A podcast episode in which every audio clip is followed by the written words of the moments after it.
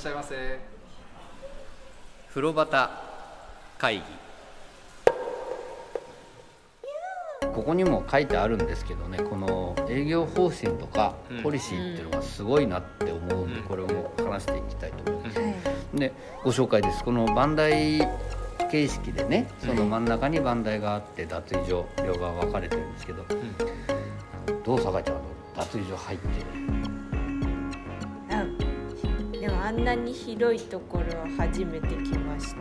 あー。広いよはい、ね、うん津山さんよく行かれてる津山さんいかがですか？脱衣所やっぱり広いしん。また広く見えるんだと思う。うん。ああなるほど。なんかそう作りがってことですかね。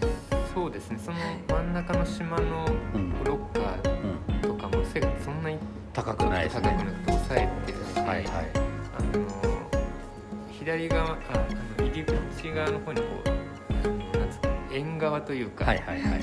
もうしっかりあって、うんそこも光がすごい差してくるので、うんその空間を広く壁じゃなくて、うんはい。うん広く感じられるようになってる。なるほどなるほど。ね。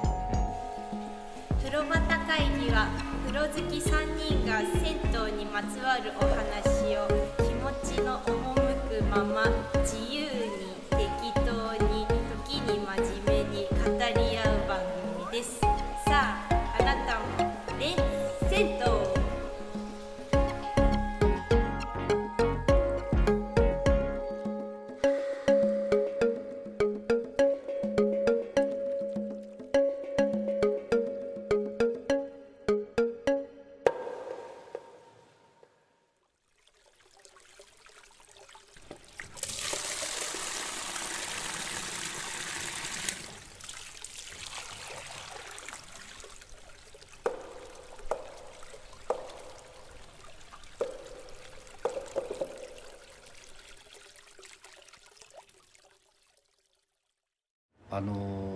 とにかく天井高いですね。うん。うんうんでその天井合天井立派なやつで、その津山さんが今言ってたそれ、ね、入っていって左側男湯の場合は、はい。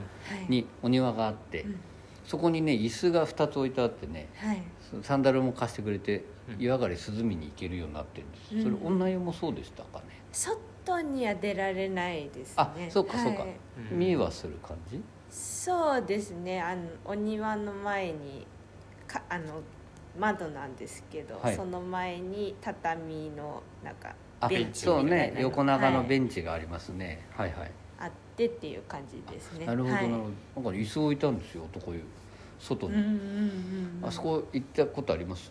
あります。どうですかあそこ？あそこのあの多分大山さんにはすごいいい場所っていうか 僕にはいい場所。あのお風呂上がって、うん。こう汗が出ちゃうっていうか、暑さが取れない時に僕もあそこ出たら急にスーッと冷め冷めが早かったっていうか、スーッて気持ちよく引いていく、中にいるとなかなか冷めにくいんですけど、あそこだったらあの要するに上着を着なくてもうん。出れるじゃないですか、全部服着なくても、はい。パンツにうん T シャツだけでもあそこ行っていい、はいはいはいはい。だからすごいスーッとへえ暑さが取れて、あーなんか今度また暑い時期になりますかねこれから、うん。そのちょっと行った時それやってみようかな、大山さんにはぴったりだろうな僕 にぴったり。欲しいそういうとこ。自分家にも。そうそんなのがあるんですよね、はい。でまあ広い真ん中の島と奥の方にもずらっとロッカーが並んでいて、でそこから浴室がはい。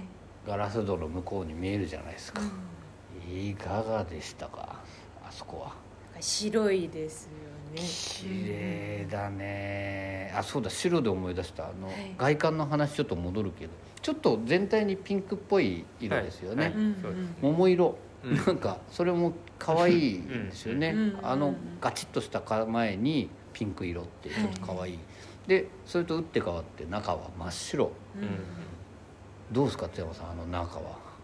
やっぱり気持ちいいですね、うん本当に。もう、ま、やっぱりここも広く見えちゃう、うん。まあ、広いんですけど。広いけど。あの真ん中の島もやっぱり低くて、はいはいはいはい。光も差してくるし、はいはい。あの浴室から着替える方向ねのガラス戸のも広く取ってて、うんその先にもまたそのお庭がうんうんうん。抜けて見えるという、うん本当に気持ちいい。気持ちいいですうん。ね、これねあの入っていきます、はい。そうするとガーッとこう広いでしょ、はい。で天井すごい高くてで男湯の方には正面にねはい。赤富士が今の時期は赤富士うんなんですけど、ペンキ絵が書いてあるんですよ、はい。それがまたえらい似合いますよねあそこ。そうですね。多うん。分最近ですよね。最近変えたんです赤富士に、うん。前は昼間の富士だったんだけど。うん。えー女湯ってペンキ絵ってどうなってましたまあその続きです。あ、はい。なるほど。裾。が、はい。あなるほど。で湖とかも書いてあるそうです。あなるほどなるほどなるほど。いや綺麗だしでかいなと思ってうん。僕見たんですよ、うん。あそこ。ね広いですね浴室。とにかく。ですね。で、えー、カラーの数がねこれ22個うんうん。はい。であの広さに22個っていうのは、うん広々すごく広々撮ってるなって思うんですよね、うんで真ん中のね島はヘッドシャワーがないはい。のが10個並んでて、その両側にヘッドシャワーありが並んでるって感じで、うん。これはい女湯も配置は一緒ですか？はい。どっち使いました？私はヘッドシャワーがある方。ある方はい。津山さんはいつもどうするんですか？いつも、まあ、決まってないですけど、はいそのある壁側使ったり真ん中使ったり、うん。ついてるところとか人がいない方を選ぶなるほどなるほど。で僕ね最初最近何度も言ってるんですけど、はい。最近の比較的昔というか、うん。行った時はお休みの日だったら日曜日のうん。だからすごく混んでたんですよ、はい。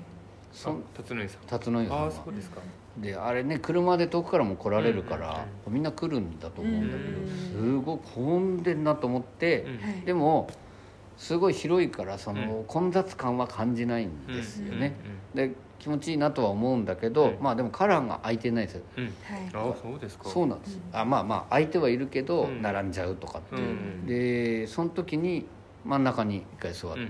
真ん中の島のとこ。ろ、でカランの上の物置スペースね、はい。その真ん中の島でもものすごく広いんですこれ、うんうん。幅が広く取ってあって。はい。で壁側の方ねヘッドシャワーあるのところももちろん広々なんですけど、これもすごいなと思ってうん。使いやすいなと思ってはい。入ってきました、うん。でえーどっから行こうかな。これいろんな話したくてさそれで 帰って煮詰まってくるっていう、ね、天井見上げた話とかもねしていきたいんですけど、はい。でカランからお湯良くなかった？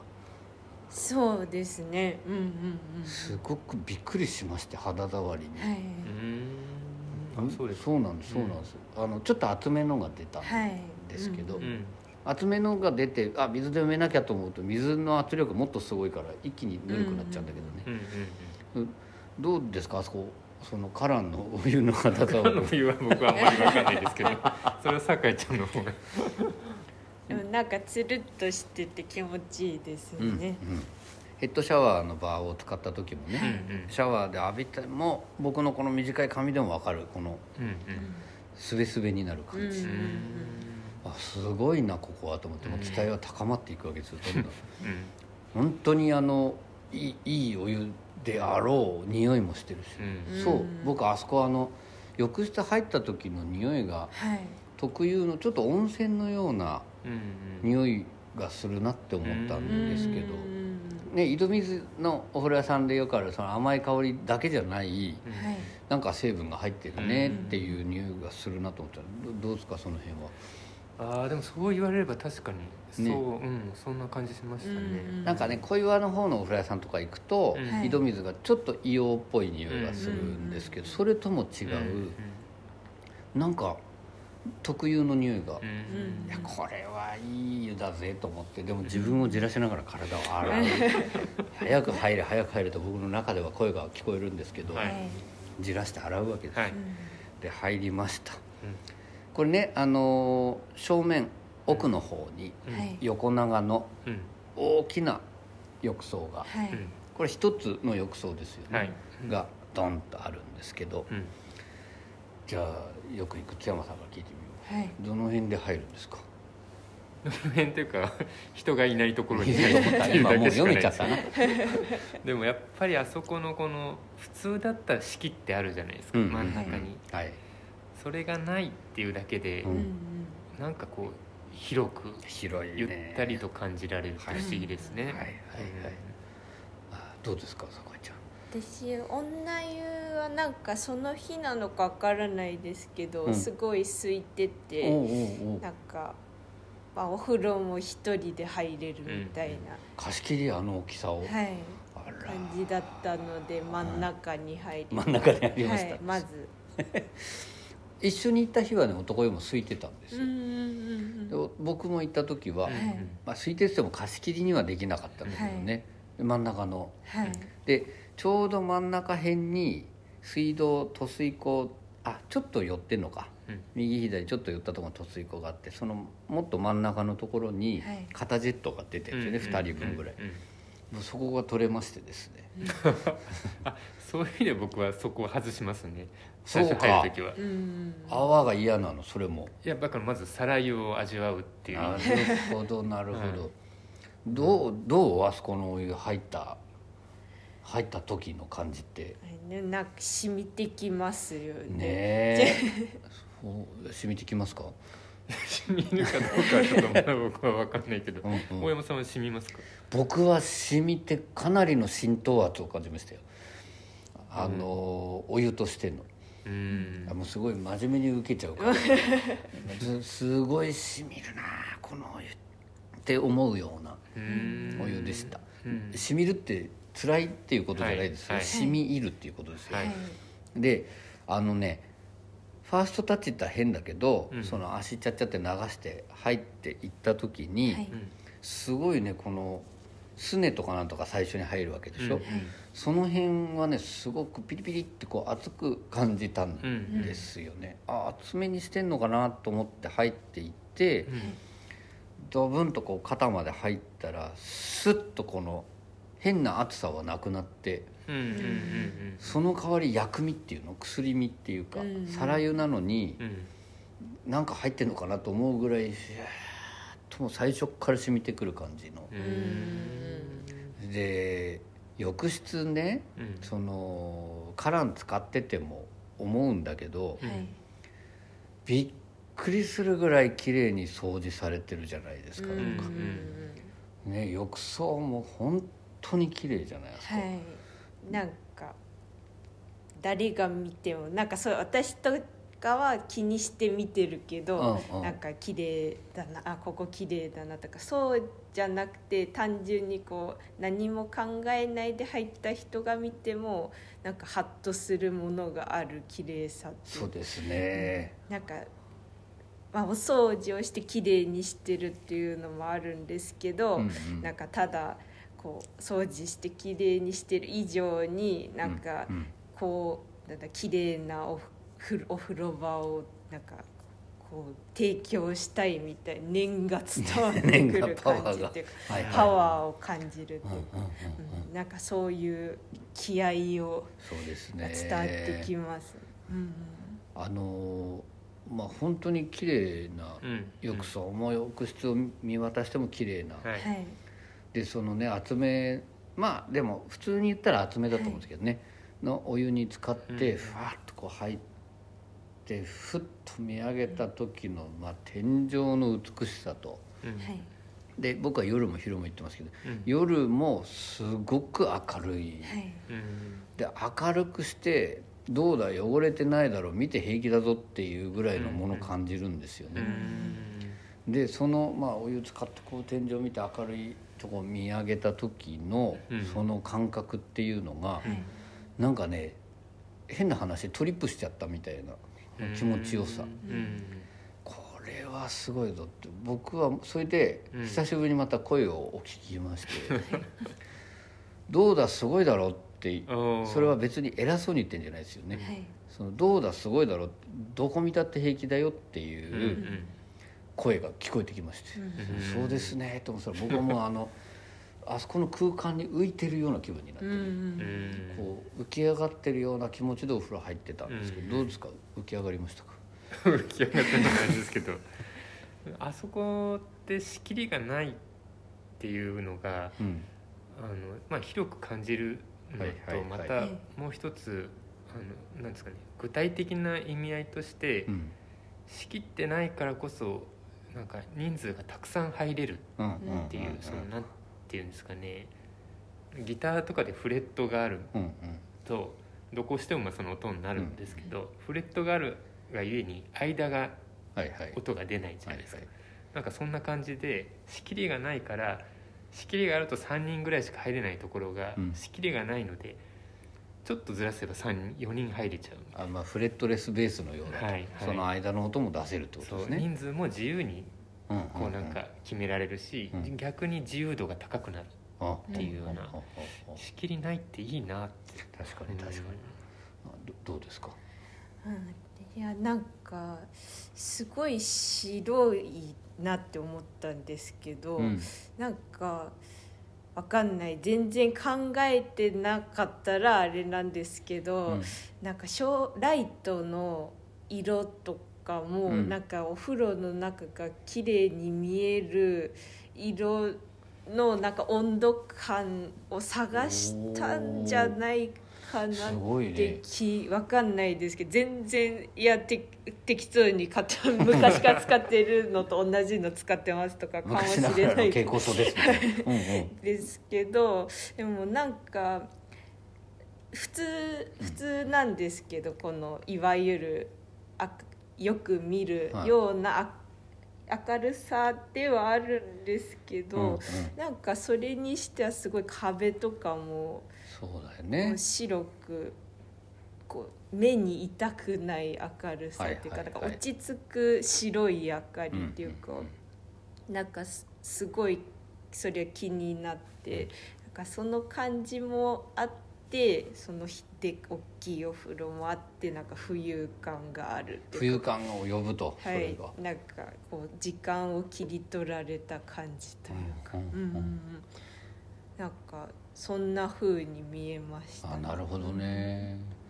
明るさすごくてうん。僕ねあの影がないなって思ったんですよ自分ああの思いました、ね。はい、浴室歩いてる時に、はいもうすごい四方八方から照らしてくうんれてるから、あの古谷さん歩くともう大概影がね普通出るんだけど、影ないなと思って、それもねなんかね独特の浮遊感を呼ぶかもしれない、でなんかだからっつってねさっき酒井ちゃんも言ってたけど、はい。明るすぎないというか、うん目に痛くない。あの、うん。最近ラーメン屋とかで絶対入りたくねえわって思うようなとこない、はい。やたら明るくして、うんあれとは違うんですよね、っうんていうのがあってね、うん。なんかもう僕ね浴槽の中で旅をしていました。時間も空間も超越、うん。であのーすごいだからといって、押し付けがましい感じじゃないんですよ、うんうんうん。この綺麗にしてあって、うん。お湯もすごくいいお湯だからねあの、はい。井戸水をあの温度に作ってる薪でうんうん。っていうねその腕もすごいと思うんですけど、はい。それも提供してるのに、うん。すげえだろっていう変な言い方じゃない声がしました、うんうんいいでしょ？うん。いいんだよゆっくりしてって、うんうんうん。でこう見上げた時にそのね梁とかその辺窓の上とかにねうん。こうただ青く塗ってあるんじゃなくてうん。こうアーチ型の絵がいっぱいこうてってってってって並んでるんですよ、うん。こうドロロって。それを見てるとさらに僕はそこに飛び込んでいくような気分になって。うん。うんああそこに飛びたいみたいな。どうですか？あと浴槽でこの間発見したんですけど、あの深さが違うんですよ。うんうんうんうんうん。あれわかりました？うんわかりましたわかりました。端と真ん中でってことでしょ？そうです。その一番本題に近い方が、うん足の親指を反対側にくっつけて背を壁に持たれたペンキの方に持たれて足をつけた時に、えっ、とん？どっちが？まあ逆かもしれないですけど鼻下水面が鼻の下に来たんです、うん。うん。で真ん中に移動してうん。同じ位置で足の親指を向こう側につけて背を持たれたら、えー、と口の下だった。うん。うん。で一番反対側に行ったら顎の下だった、うんうんその人によって浴槽の深さを選べる。選べる。うん。真ん中が一番深くなってるってこと？いやまあの真ん中っていうかだから男女あで、そうです。そうです、ね男女の仕切り側ってとこうんろ、こう斜めになってるっていうんですね、これもなかなか面白いっていうか、はいはいはいはい。自分の好きな場所でいい、確かに。うん。でにもかかわらず、うん。あの浅い側の方からも浴槽からお湯がどんどん溢れるんだよね、人が入ると、だから全部それ流れてきれいになっていくっていうねすごいよく考えられた作りで。うん。越流口がね今度ね壁側の方が深いんですよね。だから浴槽が浅いところに対して越流口がこう深くなってるから、うん。ちゃんとお湯が流れるっていうことになってんですよ、すげえなと思いました、誇り。誇り。いやなんかねあの全てにおいてプライドを感じましたね、うん僕。うん。教授っていうのそういうの。うんうんうん。を感じたんですけどいかがですかその辺って。話まとまってきました？あともう一つ。うん。まとまってなかった。ね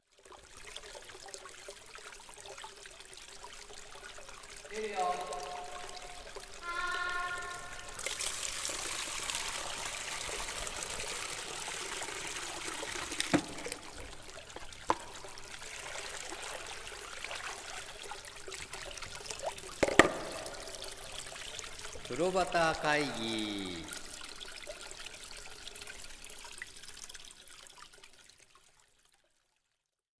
これもなんか 僕だけかもしれないですけど真ん中の島を使ってこう、まあ、体洗ったりですと、まあ、目の前に鏡がありますよね、はいはいはいはい。その鏡の幅が上にも行き過ぎずそんなにまあちょうどはい。はい他の銭湯でもちょっともしかしたらそれが鏡の縦の幅が短いのかもしれないんですけど、うんうんえー鏡越しに向こおうが。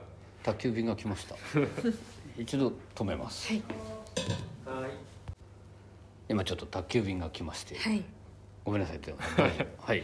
その、えー、と真ん中の島に座った時に、うん。はいまあ、目の前に鏡があって、うん。えー鏡の上をは向こう側の壁が見えてる、はいはいはい。の鏡の下にも隙間があって、うん。はいまあ、向こう側が見えてるんですけど、あのうん鏡を見るとですね、うん。なんとなく空間が広く感じてるんですよ、そこに座った時に。うんはいはいはいでそれはその鏡の幅があの上に伸びてなくて、うん。そんなにあの高さがちょうどいいから向こうが抜けててはい。広く感じるのかなと思ったんですけど、はいはい。あの辰野湯さんの作りが非常にシンプルで、ううん。ん左右対称にできてるうん。うんん。ですよね。その浴槽も一つだし、はいはい。だから鏡を見てちょっと斜め右を見ると、うん。おえー鏡に反射されて、うん。えー自分の後ろうん後ろ側の浴槽が向こう側につながって見えてる。はいはいはいはいはいはい。でつながって見えてるんですけど、うん。その鏡の上とか下もはい。ちょうど同じあたりでうん。浴槽が終わってるんです、ああなるほどうん。なるほど。うんはいはいはいはい。うん。でこれはどこの銭湯行っても多少その傾向はあるんですけど、うんうんうん辰野さん本当にぴったりなんです。なるほどなるほど。で左右対称なんで、うん。こっち左側に桶があっはいてても、うん。向こう側に桶があっても不うん。思議じゃなく、はい同じで柱の隅が同じところに来てるはいはいはいはい。全てが対象なんで鏡見てるのに奥が見えてるよ、うんうんうんうん。すごい広い奥行きを感じる。計算でやってたらすごいですよね。そう。で最初に大山さんが言ってた、い。その茶室の茶道の話うん。につながるんですけど、はいはい。うん。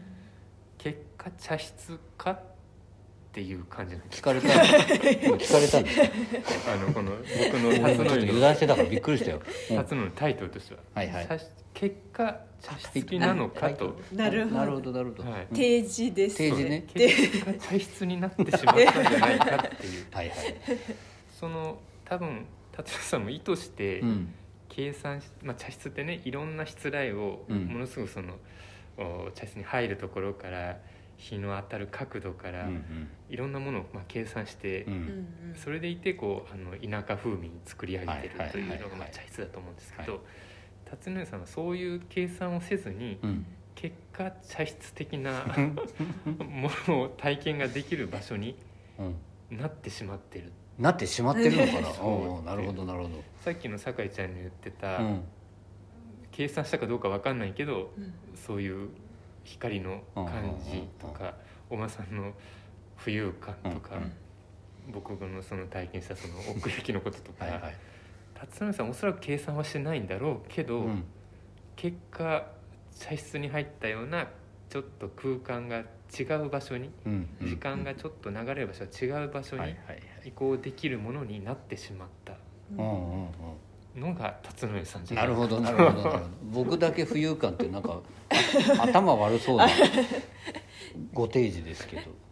どうですかその辺津山津山さんじゃない酒井ちゃんは、でも多分、うんなんだろうどうなんですかね辰野湯さんを作る時に、うんうんうんすごいどこに頼むかとか、誰にお願いするかとかものすごく慎重にうんうん。なんか選んだんじゃないかなって感じがしてなんかいろんな分野のうん。なんかこの自分たちがいいって思う人たちにお願いして出来上がったものっていう、だからある意味計算でもあると思うんですけど。なんかそれぞれなんかまあ多分この浴室浴槽うん。作る人、うん。タイルを作る人うん。とか、設計する人とか、はい。はい。塗る人とかいろんな人が関わって作ったと思うんですけど、うん。その人たちがどうやったらよりなんか良いお風呂を作れるかって考えそれぞれ考えて出来上がった、結果そのなんだ茶室。茶室。茶室になったっていう。結するね、僕はそのすごいオーソドックスじゃないですか作りが、うんうん。非常にミニマムで、うん。はい。銭湯として必要なものをきちっと最低限最低限という言い方があれですけどいろんなものを付け加えないではいはいはいはい。置いているっていう。うん。だからあんまり実は酒井ちゃんと反対でうん。意図してなかったんじゃないかなという気はしててそれがなんかいつか言ってた朝まで生風呂旗会議。はいはい。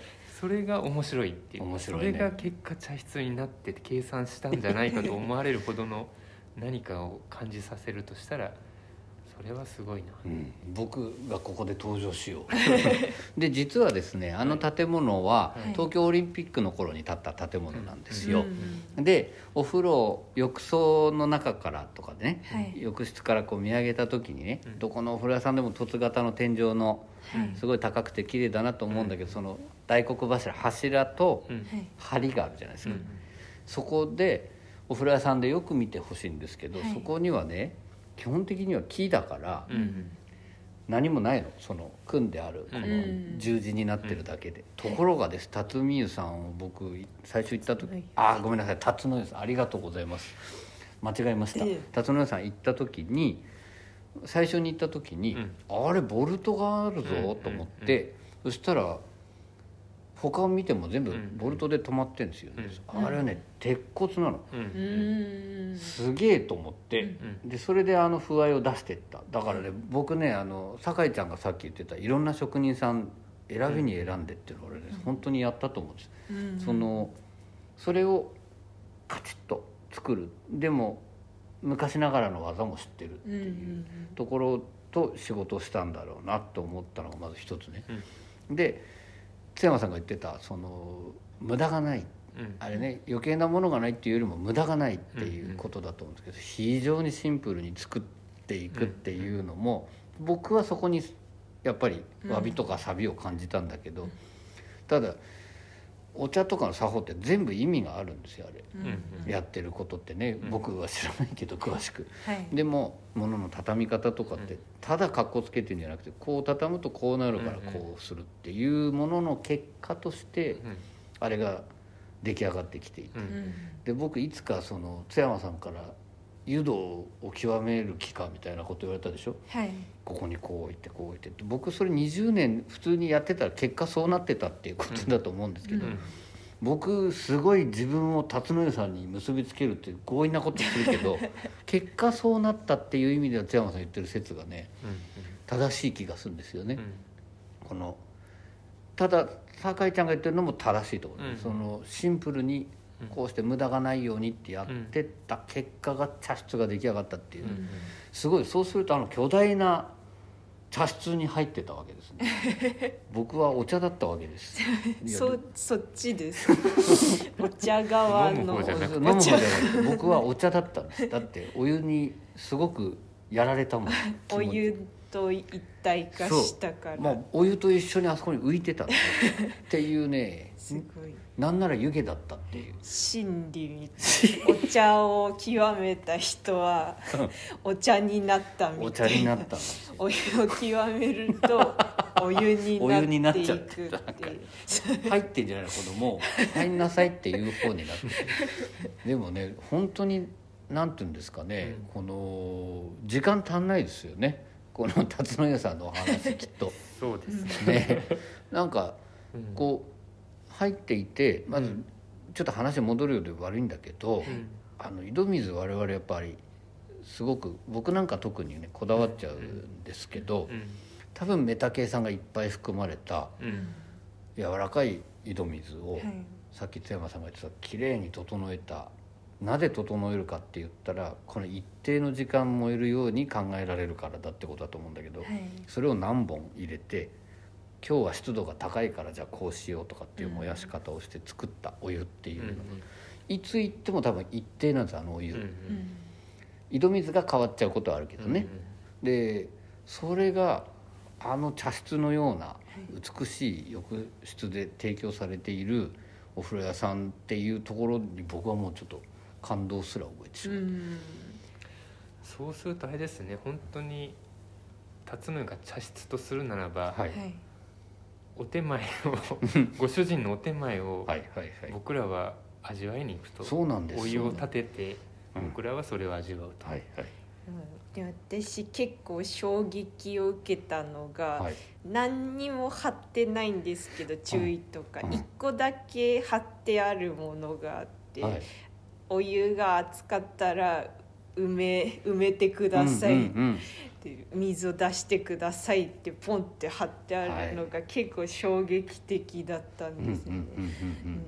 でなんかがこれはもう熱いままで出したいっていう、なんかその感情感じて、でもまあ確かに厚かなり厚めでははいあるん。ですけど、はい私はそれそのまま行きたいなとは思ったんですけど、はいはい。うんでも温度を下げる工程がない方がいいお湯を届けられるんですみたいな感情を逆にね。受けたんですよね。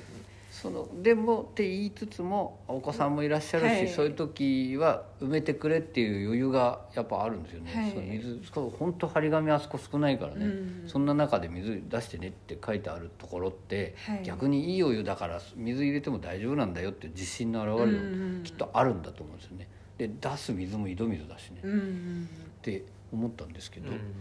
でねもうすごい今時計がヒュッとこう出たら時間を見てたまげたんですけど辰野湯さん2回に分けたいぐらいですね。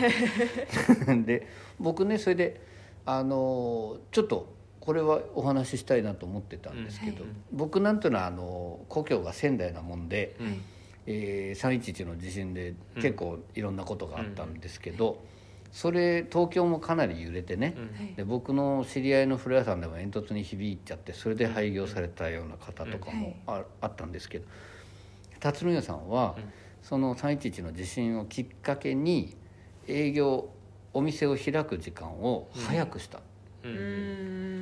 んで今確かね2時だと思うんですけど、はい。はいでそれなぜかちょっと帰りにはい。暗くならないうちに帰れるようにしたいとみんなが、ううんうん夜また揺れたりなんだりしたら怖いからね、うんはいでそれすごいことだなと思って、うんだってさ夜の時間は変わってないんだよ。はい。閉店時間は。うんうん。なんだけど早く開けてはい。で早く入って帰れるようにしてあげました、うん。つまりそのお掃除やらお湯仕込む時間やらってその分早くなるわけで、はい。まずねそれがまずすごいなと。うんで井戸水プラス薪っていうのをこだわってるのもやっぱりその、うんうん。ガスとかね止まっちゃっても沸かせるように。うん。っていうことでそれでずっとやっていると、うん。俺ねそれもすごいなって思ったんですよ、だからなんかここね駆け足になっちゃってちょっと悔しいんだけど、はい。でもねそれは絶対お伝えしたい。うん。うんでそういう人たちがやってるから、まあ、ああいう茶室みたいなうん。とこで僕は今やお茶になった。お茶に。お茶にはなってるね。お湯になってて。あのなってしまうっていう。でそれをやってるご主人は番台で寝てるっていうのがまたかっこいいじゃないですか。なんかね。で息子頑張ってね。で思ったんですけど、はい。どう？あの浴室お風呂の方のお話っていうのは大体僕はできたんですけど。はい。うん。大丈夫ですか、でですよ。うん。湯上がり。はい。であのさっきも言ったけどお庭に磯もあるし、うん。そこで涼むって僕うん今度やってみますけど、はい飲み物ねはい。売っているの中でソフトドリンクだけじゃなくてお酒も売ってるんですけど、あれあそこ面白いラインナップですよね、はい。なんかそう無駄がないなんかこのシンプルっていう中で、い、やでもちゃんとこうなんだろううん。こう新新たな風というかそうですね。取り入れようという、はいはいはいはい、はい姿勢が見えるという。まあ多分3代目がそこ頑張ってるんだと思うんですけど、はい津山さんなんか飲みました？いや飲んでないですね。でもあのビールがね。そうなんですよ、あのねオリオン売ってるんですよ、はい。オリオンビール。沖縄の。う、ん。俺さでも意外なほど似合うなと思ったんですけど、うん。あそこに。なんかクラフトビールとかもあります売ってましたね。あれ探して選んでんだよね多分、うんなんかノンアルコールのクラフトビールみたいなのもあってはい、へでそのーなんか説明っていうかそういううんうん書きみたいなのが横にペッて貼ってあって。ペタンってあって。えー、あこれこどこそこのクラフト、はい。ああそうなんだ。なんかそういうのもやっててすごいなっていう確かにすごいね、うん。ドライヤーもすごいいいやつだったんです。あそうなんですか、はい。えーそうドライヤーの話君しかできそうない。家には置けないようないいドライヤーが置いてあってそれ何？あの機能がすごいってこと？はいなんか髪の毛をツヤツヤにおこう乾かせられるはいい。いドライヤーが置いてある。なんかすごいなって。うんこんなになんかふお風呂どうだみたいな感じの銭湯なのにはい。そういうなんかいろいろチャレンジしてるっていう。そうね風が吹いてますね、はい。新しい風が。伺えるのがすごいって。なんか僕さ津山さんにうん。番組で紹介するんだからサウナぐらい入れみたいなこと言ってた手前、この短さでこれからドライヤー試そうかな。なんか頭皮がいい。やこれ絶対体に良くない。っちゃうんじゃないですやってみようかな。とあなるほど。でもそうドライヤーって実は特にね髪長い人が多い女性女風呂の方が重要ですからね、そこもこだわったんだね多分、うんなるほどな。でそのね、うん。オリオンビール買って、はいどうもありがとうございました」って言ってうん番台に声かけて帰って外行くじゃないですか、うん。そうするとあの広い駐車場がドーンとあるわけです、うん。はい。で入り口のところに石とかね大きいの置いてあって、うん。そこに寄っかかりながらね、ビール飲んでると、うん。もうなんか東京にいる気はしなくなるん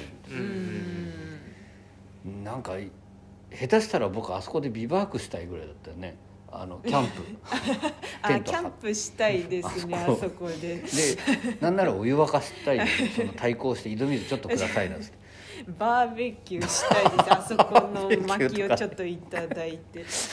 でなんか本当にそれぐらい広さがあってね、僕は本当こんなに居心地いいとこがあるんだとううんん。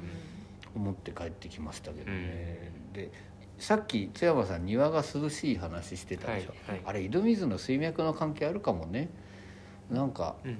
下が涼しいの流れてんだよね多分ね。と思ってうん。今そんな気がしたんですけど、うん。あそこの駐車場ね夏はまあさすがに暑いけどうん。うん照り返しで、うそのちょっと涼しいんですよね。ん。木陰とかでもないのに、あそうですか。不思議だなと思ってたんだけど今話してて、あそうか井戸水が流れてる。うんって思ったんですけど、うん。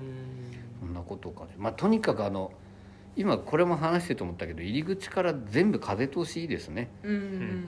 その多分お釜の方まで。はい。だからなんかさそういうところなのよ。で神社とかお寺とかさ、はい。そのまあ修行のためもあってピカピカにしてるところもあるじゃないですか、はい。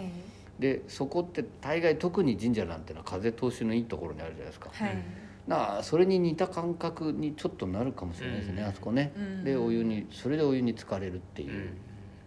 すごいなもう話したかったことをさ多分僕40%ぐらいしか言ってないので すごいいい時間で今日この編集大変ですよねって。瀬山さんの話もあれ聞いたくないしさ酒井ちゃんのも聞いたくないしさでこうやって俺が後枠でこんなに喋ってるからまた長くなるじゃん。終わらせたくもない。終わる。三つぐらいに分けます。3回に分けますか。ら辰野湯さんスペシャル123みたいな。でもね本当にそのあれを建てられた方ってのは先々代らしいんですけど、うん。その方それから番台に今いるうん。そのお父さんね、うん。それから奥さん。うん。で息子さんと、うん。なんかねそのタイプそれぞれきっと違うんだけど、うん。脈々となんか通じてる何かがうんあると思うんですよ、うんだからそれを大事に、まあ、言われなくてもされてるんだけど、うんそれをね受けにわ我々もよく行きたいですね、うんあそこのお湯。で近い方はぜひ何回も行くべきだし、遠くたってね我々のようにバスでうん行ったらすぐでしたし、うん。だからそういうお風呂屋さん辰野湯さんを今回はご紹介してまいりましてそのスペシャル回やりましょうね。あはい。最後にあの締めの一言が色紙の一言。あーああれあれ言った方がいいですか？じゃあそ じゃあ最後に色紙の一言ってとこが切るので、えーいい感じで言ってください。でなんかあとは最後酒井ちゃんはなんかお話できました？ねはい。僕も大体言えましたけど津山さんはもう言えたね。あどうですか？はい。あの番台横にある色紙なんですけど、はいはいはいはい。あの僕はまあ大好きな人であるはい。立川談志男子師匠が首相のはい「銭湯は裏切らない」うん。はい。これはもうまさしくそうですね。名言ですね。名言うん。金言、うん。本当に。あのよく来られてたそうで。そうらしいですね。ね。うんその頃お風呂で会ってみたかったなうん。男子さん。なんかなんか怒られそうですけすどね。っごい叱られそう確かに僕ねあの志らくさんねお弟子さんのはい。志らくさんとよくお仕事ご一緒してたんですけど、うん。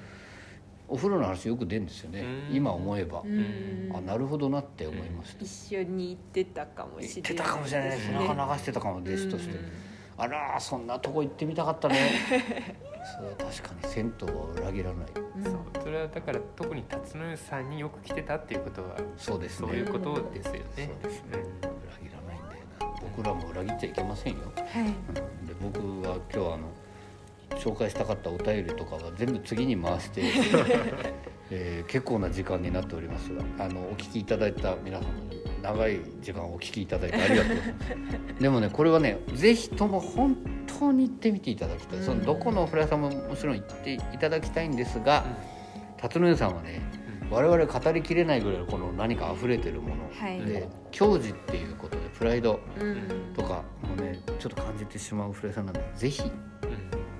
訪ねてみていただきたいなと思っております、これはもう練馬区、えー石神井台。はい。で大泉こう大泉学園かこれ、はい。大泉学園駅から歩いたら15分ぐらいで吉祥寺からもバスで行けます、でバス結構本数多かったですね、はい。で20分弱で着きうん。ます、で意外と行きやすいところ。うん。でぜひお尋ねいただきたいなと思っております、はい。えー今回は辰野湯さんのお話をさせていただきました。はい。ありがとうございました。ありがとうございました。